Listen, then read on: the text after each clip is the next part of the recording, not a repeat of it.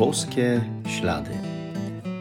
To jest podcast o poszukiwaniu znaków obecności Boga w naszym życiu, o słuchaniu Jego słowa i o trosce o własne zbawienie. Zapraszam.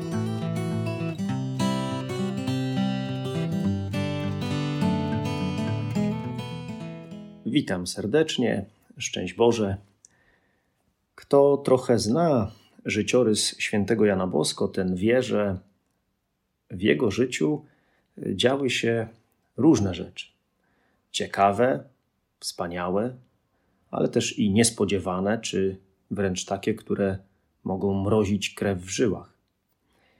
Działalność wychowawcza księdza Bosko nabrała rozgłosu nie tylko w Turynie i w jego okolicach, a jak na tamte czasy innowacyjny sposób pracy z młodzieżą, no u wielu budził duże wątpliwości.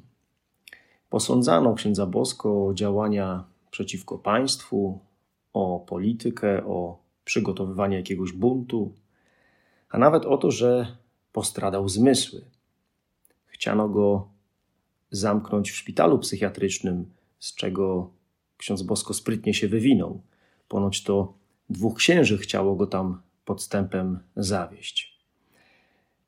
Podejrzewali go o złe rzeczy przedstawiciele władz państwowych i kościelnych, a nawet jego bliscy znajomi, czy właśnie księża. Jego dobre działania tłumaczono niestety w zły czy podejrzliwy sposób, jakoby ksiądz Bosko pod przykrywką właśnie opieki nad młodzieżą zamierzał czynić jakieś same złe rzeczy. Trochę ksiądz Bosko, tak jak Pan Jezus, no, był oskarżany o czynienie zła albo o to, że odszedł od zmysłów właśnie. No i nawet rodzina chciała go powstrzymać przed tym, co Pan Jezus dobrego czynił. Posłuchajmy słów Ewangelii według świętego Marka. Jezus przyszedł z uczniami swoimi do domu, a tłum znów się zbierał, tak, że nawet posilić się nie mogli. Gdy to posłyszeli jego bliscy, wybrali się, żeby go powstrzymać. Mówiono bowiem, odszedł od zmysłów. A uczeni w piśmie, którzy przyszli z Jerozolimy, mówili: Ma Belzebuba i mocą władcy złych duchów wyrzuca złe duchy. Wtedy przywołał ich do siebie i mówił im w przypowieściach. Jak może szatan wyrzucać szatana? Jeśli jakieś królestwo jest wewnętrznie skłócone, takie królestwo nie może się ostać. I jeśli dom wewnętrznie jest skłócony, to taki dom nie będzie mógł się ostać. Jeśli więc szatan powstał przeciw sobie i jest sobą skłócony, to nie może się ostać, lecz koniec z nim. Nikt nie może wejść do domu mocarza i sprzęt mu zagrabić, jeśli mocarza wpierw nie zwiąże i dopiero wtedy dom jego ograbi. Zaprawdę powiadam wam, wszystkie grzechy i bluźnierstwa, których by się ludzie dopuścili, będą im odpuszczone. Kto by jednak zbluźnił przeciw Duchowi Świętemu, nigdy nie otrzyma odpuszczenia, lecz winien jest grzechu wiecznego. Mówili bowiem, ma ducha nieczystego. Tymczasem nadeszła jego matka i bracia, i stojąc na dworze, posłali po niego, aby go przywołać. A tłum ludzi siedział wokół niego, gdy mu powiedzieli: Oto twoja matka i bracia na dworze szukają ciebie. Odpowiedział im: Któż jest moją matką i którzy są moimi braćmi? I spoglądając na siedzących dokoła niego, rzekł: Oto moja matka i moi bracia. Bo kto pełni wolę Bożą, ten jest mi bratem, siostrą i matką. No, trzeba powiedzieć, że dużo mocnych słów pada w tym e, fragmencie Ewangelii. Na przykład o tym, że Pan Jezus ma Belzebuba i mocą władcy złych duchów wyrzuca złe duchy, albo że grzech przeciw Duchowi Świętemu nie będzie odpuszczony, albo te słowa, kiedy Pan Jezus na wieść o przybyciu Maryi i swoich krewnych mówi: Któż jest moją matką i którzy są moimi braćmi? Słowo Boże jest bogate, że nie sposób wszystkim się w jednym momencie zająć.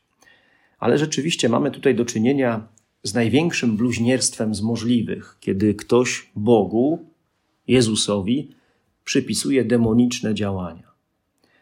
A Jezus działa w jedności z Ojcem i Duchem Świętym, czyli ktoś bluźni Duchowi Świętemu, odrzuca Boże działanie, nie chce Boga i Bożego przebaczenia. To nie jest kwestia braku miłosierdzia ze strony Pana Boga, ale tego, że taki ktoś nie chce Bożego przebaczenia, nie chce po prostu w swoim życiu Boga. I takiego grzechu Pan Bóg nie może odpuścić, bo ktoś po prostu tego nie chce. Miłosierdzie Boże nie ma granic. Jeśli człowiek żałuje i pragnie Boga, to wszystko będzie mu odpuszczone. Jedyną granicą dla Bożego miłosierdzia jest wolność człowieka i właśnie decyzja o tym, że nie potrzebuje Boga. Bóg nie uszczęśliwia e, nikogo na siłę.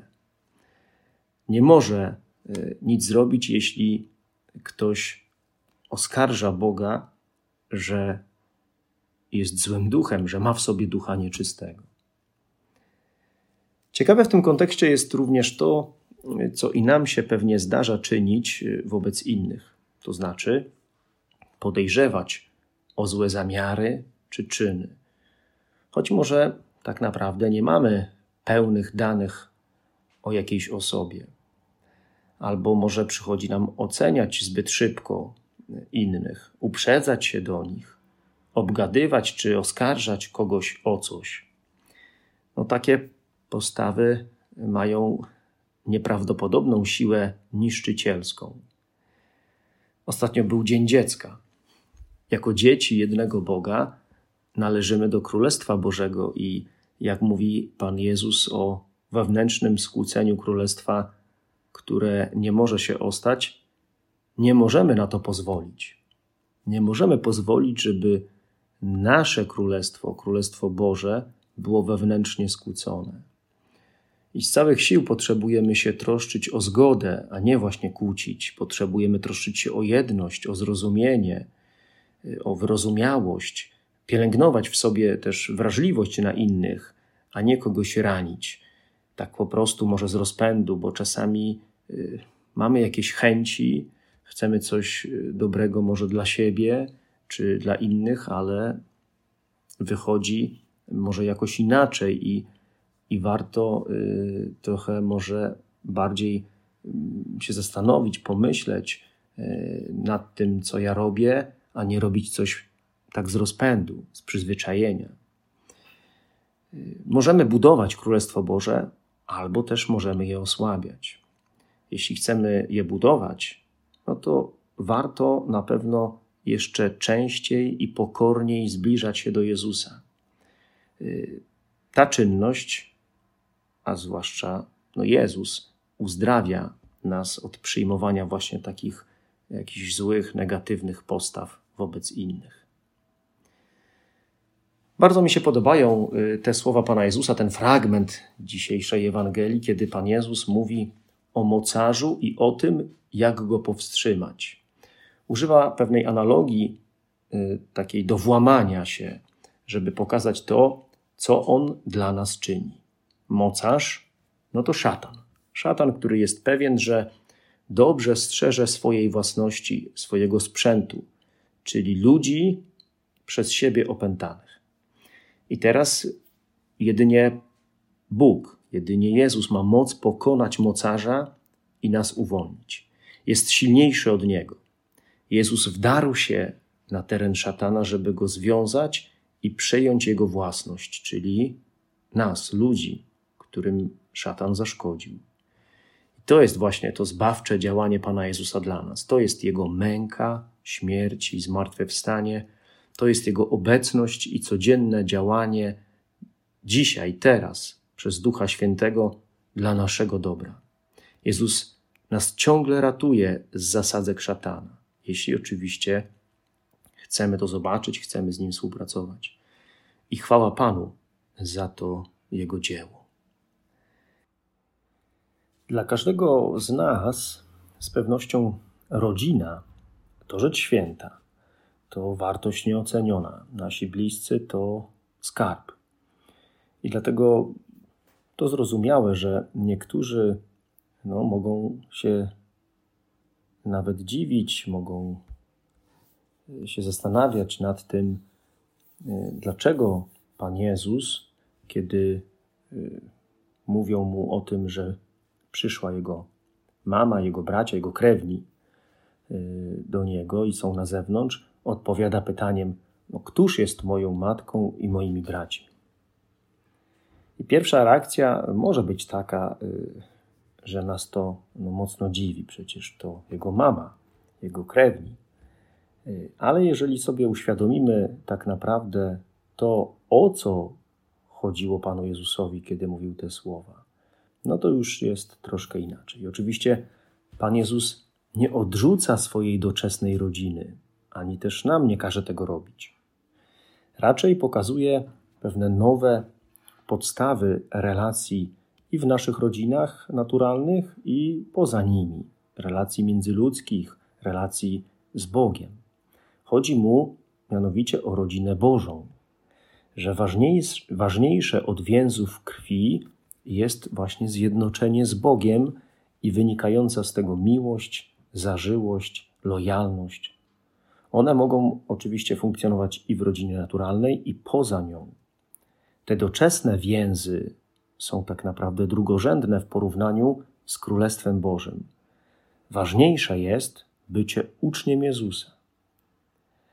I dlatego Pan Jezus mówi, że Jego braćmi są ci, którzy są zgromadzeni wokół Niego, którzy Go słuchają, którzy to słowo, które On wypowiada, wypełniają, którzy dzięki y, temu, że są blisko Jezusa, są w stanie, tak jak matka, w cudzysłowie, rodzić Jezusa dla innych, czyli dawać Go innym, głosić Go, świadczyć o Nim.